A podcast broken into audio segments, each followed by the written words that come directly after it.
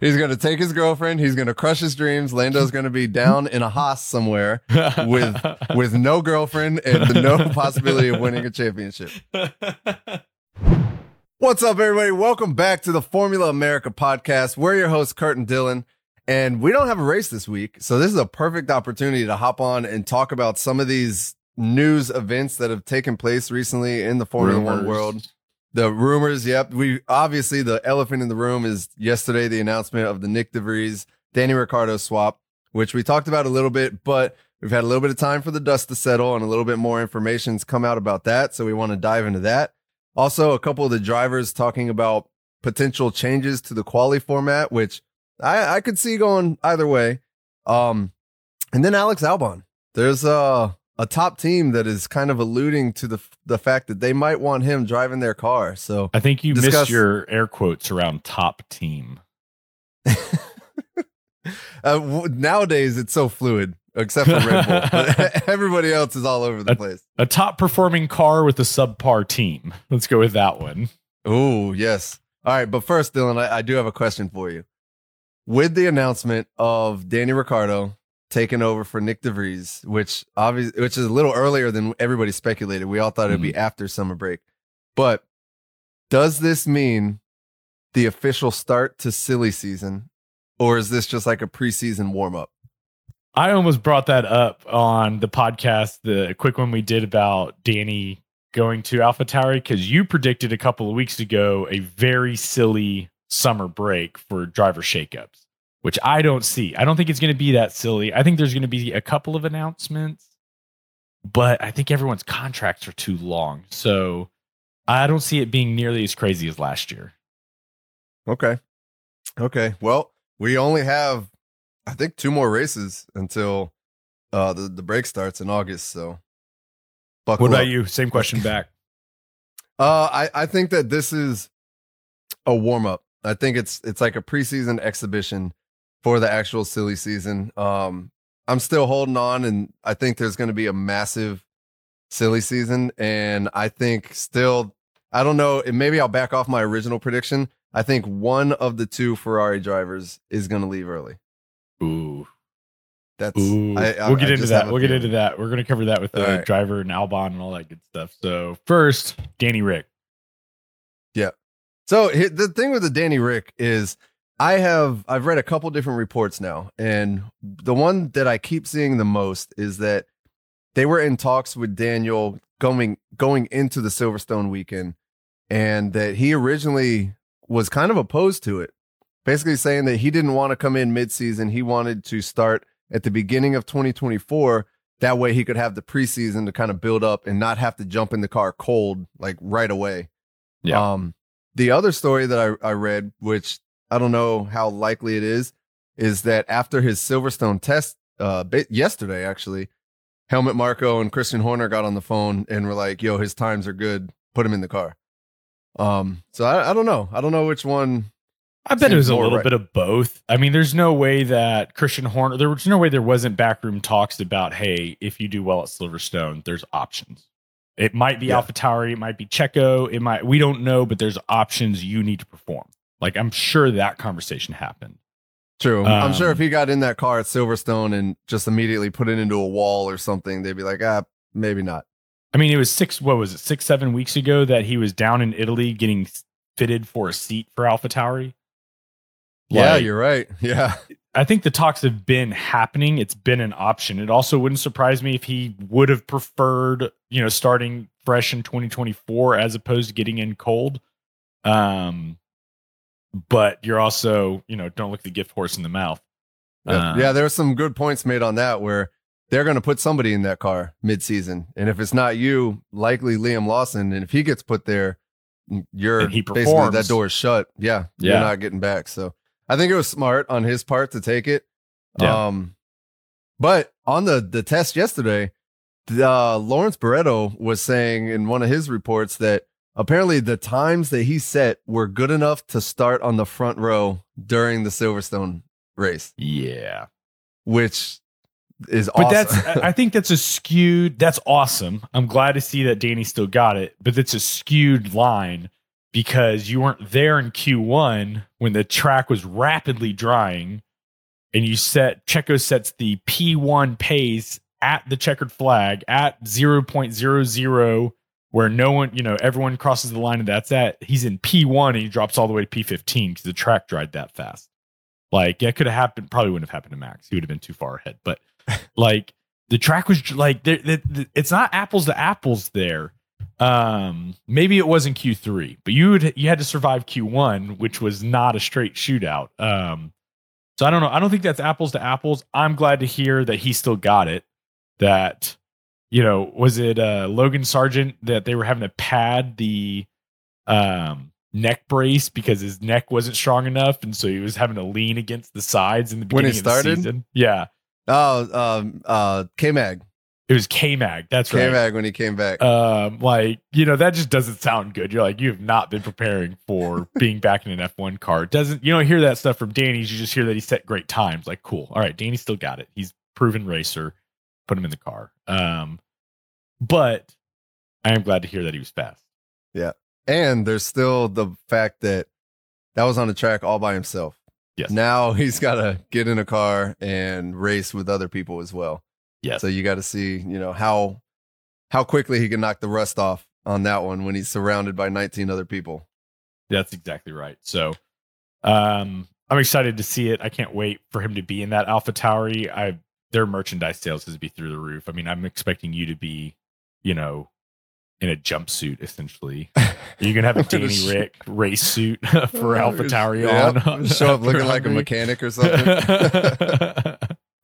Actually, uh, oddly enough, I get an email this morning that the next line of his Enchanté or his next collection of his Enchanté clothing line is dropping. So they dropped the email on that today. Perfect timing. Because I got I got on yesterday looking, and that crap's way too expensive though. Yeah, his wine is too, and I bet it's not that good.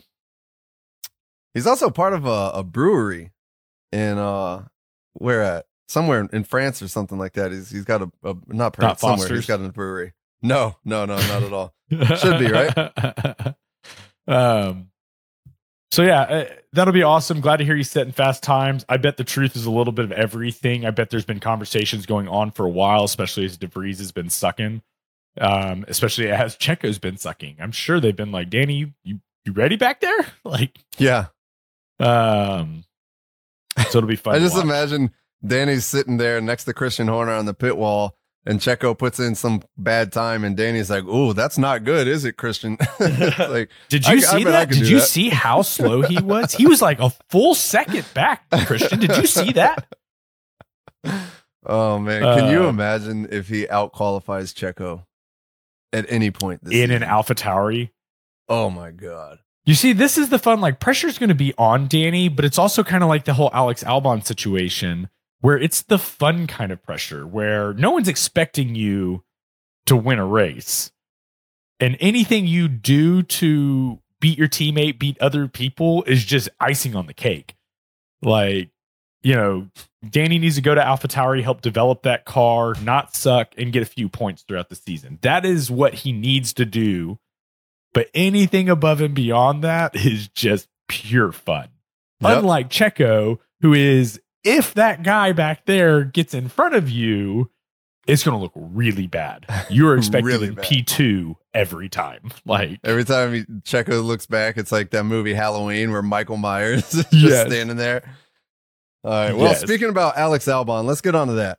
All right. All right. So, uh, so a lot of not really rumors, but a lot of interest is starting to. There's a lot of buzz around Alex Albon lately because of how well he's doing in that Williams car to yep. the point where some teams and some people within the Formula One world are kind of suggesting that maybe he should move on. And there was a, a report recently that came out where Fred Vasseur from Ferrari was basically saying that if something happens, alluding that if Carlos were to leave the team or something, that he would want to put Alex Albon in a Ferrari, which on the surface seems kind of cool. But Hell I no. think, right? Hell I, no. Not a chance. So you're Alex Albon. Fred Vasseur comes to you. You're not taking it. No. Well, how many zeros are we talking? You're like, no, wait a second, wait, don't leave wait, yet. wait, wait, all right. Alex is probably making two, three million a year over there. You know, if he throws twenty five mil at me, yeah, I'm, I'm, probably, I'm probably taking that. Right, right. I, yeah. I can cry in my Ferrari and you know be okay. um, but on the sport level of it, man, Williams is making great strides forward. Um, and Ferrari's just not. Power unit issues, like crazy strategy issues. Um, you know, as a works team that is Williams, having Mercedes as your developer, if you will, I take that every day of the week over Ferrari. It's kind of like the whole AlphaTauri and Red Bull thing. Helmut Marko is like, we're gonna have that AlphaTauri take every bit of legal, air quotes, legal things we can from that Red Bull and put it on that AlphaTauri next year. Like if you did the same thing with Mercedes, look at Racing Point. Remember in 2019, Racing Point just had the 2018 Mercedes and how the pink good they did? Mercedes. Yep. Yeah, it was the pink Mercedes, and they were crushing it. That's what got Checo in a Red Bull, right? Williams is doing the same thing right now. I think I'd stick around with Williams a little longer. Not Ferrari's just too much of a dumpster fire.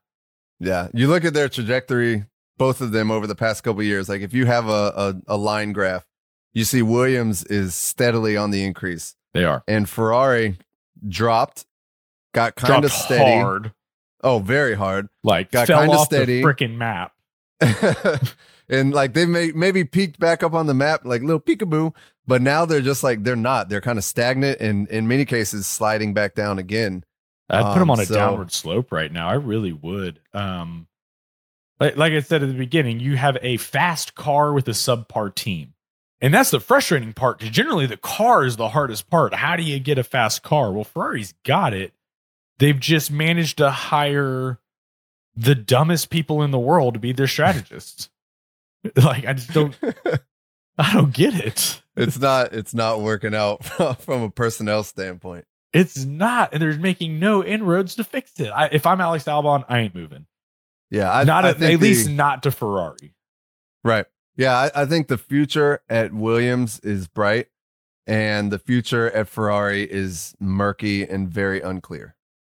Very. Um, that's my two cents. At the same time, we just saw Helmut Marko and Christian Horner have been discussing Charles Leclerc's contract ending in a couple of years and maybe putting him in the Red Bull. That could be interesting. That could be. That could be. I'm I'm not I'm not so sure. they had the same one. conversation about Lando too. So Leclerc, I know you want to go to Aston, and that makes the most sense. Um, Lando Norris, if you're in that McLaren, I know there everyone's on a high after last weekend. You get an offer to go to Red Bull. Do you take it? I that's a tough one because I don't want to see that. I like Lando.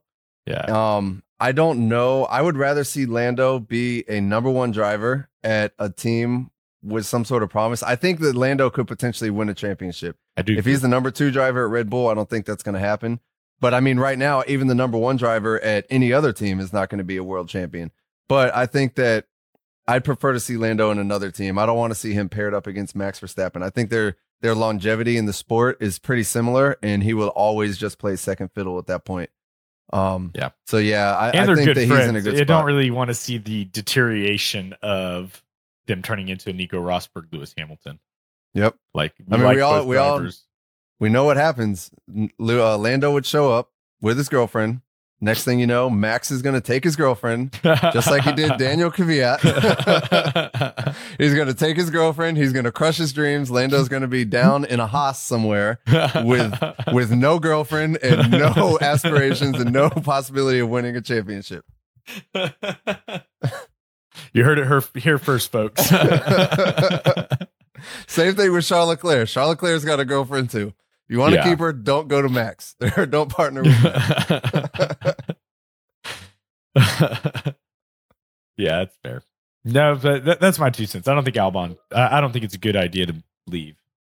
Yeah, I don't think so either. I, I think he stays, especially if it's Ferrari. All All right. right. so let's go to that. Let's go to that quality reform.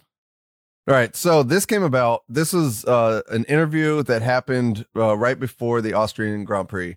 And the issue that pops up a track like Austria, it's a short track. You got 20 cars trying to qualify on a track that's that short. you're bound to have issues. We saw, you know, Carlos Sainz, all these other people were impeding uh, each other. Everybody's trying to wait for the optimal time to get out. And Fernando Alonso and Carlos Sainz did an interview, and they both suggested maybe we go back to the one lap shootout that they had in the early 2000s. Um, you know, it's good for, he was saying it's a lot better for putting pressure on drivers because you only get one chance. There's only one car on track at a time. So you really get to see who can handle the pressure. But there are some downfalls to it, right? So say you go out first, somebody else goes out. Eventually the weather starts to change and it starts raining. The, the guys, right? So there's a lot of jeopardy, which Alonso was all for because he he said it was exciting back then because you had a lot of cars that normally wouldn't be on pole that because of the variability of you know weather conditions track conditions track evolution and all that you'd see a lot of cars that generally nowadays wouldn't be starting higher up would be starting up uh, at the front of the grid. So it kind of switch up the order which i mean sounds kind of exciting to me because you get like our predictions every week. It's like oh who's going to get pole? Max. Max is going to get pole. And so you might you get a little bit of, of, of changes in there yeah, it makes me think. You remember that? Uh, it's a pretty popular video. The when they were asking Lewis Hamilton um, if we should do a reverse grid, and Lewis yes. just put his head down and said, "People don't don't know what they're talking about." And Vettel piped up and was like, "That's freaking stupid." Um, and they've tried it before, and the race generally it generally adds danger because there's a lot more slow cars being passed by fast cars, which is like fun to watch, but it does add danger. And it didn't shake up the end results all that much. And we see that in the sprint shootout. We see that the couple of times it does rain and Nico Hulkenberg ends up on P2 and then finishes the race back in P17 where his car would end up anyway. So it would be fun. I'm not knocking that. Like it would add some entertainment, but would it actually do much? I don't, I don't know. I think it might add some Saturday entertainment, but Sunday generally will shake out the same way. Um, like I can. It's also kind of fun that on Austria, you better have a good team strategist and an engineer that's paying attention. Otherwise, you're going to get, you know, enough impeding penalties to start at the back of the grid. Ocon, Sainz Gasly. Um, like that that's I think that's part of the teamness of the sport. I don't know that I I don't know if I'd want to do the shootout. Like it'd be fun. Go ahead and throw it in there like you're saying. Do it for like the sprint weekend when you're already do a one lap shootout for the sprint race. Yes, that race yeah. is short enough. Like do that. That could be good entertainment instead of just a shorter quality. Change the whole format. But I think for the actual Grand Prix, it doesn't. It's not my favorite. Yeah, I, I did like Carlos Sainz made two suggestions. So he's basically suggested if you do the one lap shootout, a lot of people might think it's kind of boring. I think it'd be kind of cool to watch just the one car. You get to see it go around. And his suggestion was to spice it up, utilize technology, and put a ghost car on the TV screen. He was like, with today's technology, there's no reason they couldn't superimpose a ghost car. So you could see whoever's the fastest and you're watching from whoever's view, you see where the actual ghost car is in relation to them. And the ghost car is Nyck de Vries or Nicholas Latifi. I think that would be pretty cool. And his other su- his other suggestion was that on a shorter track like uh, Austria for Q1, since you got 20 cars on the track at that time, split the grid in half just for Q1, split the time in half, and each team has one car that goes out. So you've only got 10 cars on the track at each time during Q1. And then you have a standard Q2, Q3, um, which logistically kind of makes sense just because you'll yeah. see some of these tracks where people are all vying for spots to the point where sometimes you have a race just to get to the line before zero hits. Which I think is also pretty entertaining, but it causes a lot of issues as well. I, I, don't know. I'm kind of a fan of the chaos a lot of times. I like the chaos, uh, and I like the the strategy behind it. Plus, uh, doing things that shake up the Sunday starting grid is fun and all, but I just kind of go back to it doesn't generally make that big of a difference. Like if you're in a slow race car, doesn't matter if you're Char- Charles Leclerc and put it on P1, enjoy, you know, falling off the podium. Not going to yep. happen. Uh, I do. I think overall, yeah, I enjoy the current quali format where you have cars that get knocked out, the whole knockout format. I like that. I think it's pretty cool. Yeah. I wish my favorite thing that I wish they'd bring back, and I kind of get the logistics behind not doing it, was used to during Q2, those were the tires you started on.